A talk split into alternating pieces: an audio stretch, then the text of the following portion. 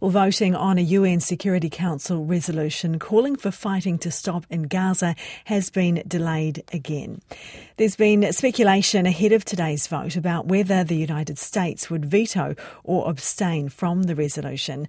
The vote was initially delayed from yesterday amid ongoing negotiations to try and avoid a veto from the US, uh, and that was further delayed again today. The US had said it could not support a reference to a cessation of hostilities, but might accept a call for a suspension of hostilities or an extended humanitarian pause. Unlike resolutions from the UN General Assembly, the Security Council's resolutions are binding. Earlier, I spoke to global affairs analyst and senior fellow at the Atlantic Council, Michael Bociurkiw. The latest is there's still negotiations going on for the uh, resolution. The current wording, I, I, as far as I can see, uh, is pretty close to what was intended by the Arab states and proposed by the United Arab Emirate, er, sorry, United Arab Emirates, and that is to call for an urgent suspension of hostilities to allow safe and unhindered humanitarian access and for urgent steps towards a sustainable cessation of hostilities. Um, you know what's happening of course what's been happening behind closed doors because the vote was supposed to happen yesterday it's meant to happen today is i think um, the diplomats are still uh, negotiating the exact wording because there's a fear that if perhaps it's too too critical, too strong, the U.S. will either uh, well, the U.S. Uh, could block it, or they could just abstain. So we'll see what happens. But it's it feels like we're getting very close to a UN Security Council resolution on the war in Gaza, and it couldn't happen soon enough. What would the significance of a Security Council resolution be?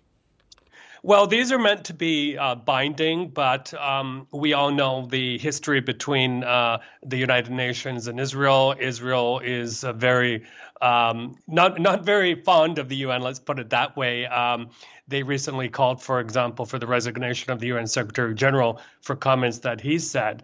Um, they've also not taken the organization seriously. They've quite frankly ignored international humanitarian law, Geneva Con- conventions. Um, they've ignored um, UN General Assembly resolutions and statements on the war in Gaza. I think what is playing out is something that is inevitable as the numbers of civilian deaths now near 20,000 probably will go a lot higher than that before all is said and done as we see the images coming out of coming out of Gaza of unbelievable amounts of not only destruction and carnage but a lot of women and children being caught up uh, that the world says this has to stop. Um, humanitarian aid workers, for example, uh, tell me, or they say so on air, that they cannot even find the words of what is happening to describe what is happening in Gaza. So we've reached a point where, you know, either the international uh, community stands up uh, to a UN member state like Israel uh, and says you cannot proceed this way, or um, it doesn't and they're allowed to go on with impunity with a lot of backing from the U.S. And uh, that in the long run will not play out well for anybody. Just finally, Michael, uh, is, is, there any component here of hostage release or prisoner exchange uh, that's, or is that not part of this?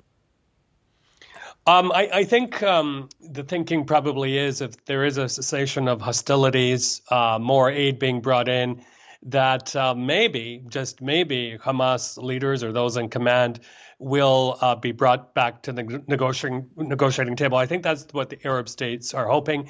And then, of course, as part of that, the, um, the release of hostages can continue because. I I have a feeling um, that in Israel right now, the the families of the hostages, the friends, are very very worried about more hostages being killed by so-called friendly fire or by uh, kind of collateral damage. That was a global affairs analyst and senior fellow at the Atlantic Council, Michael Bociurkiw.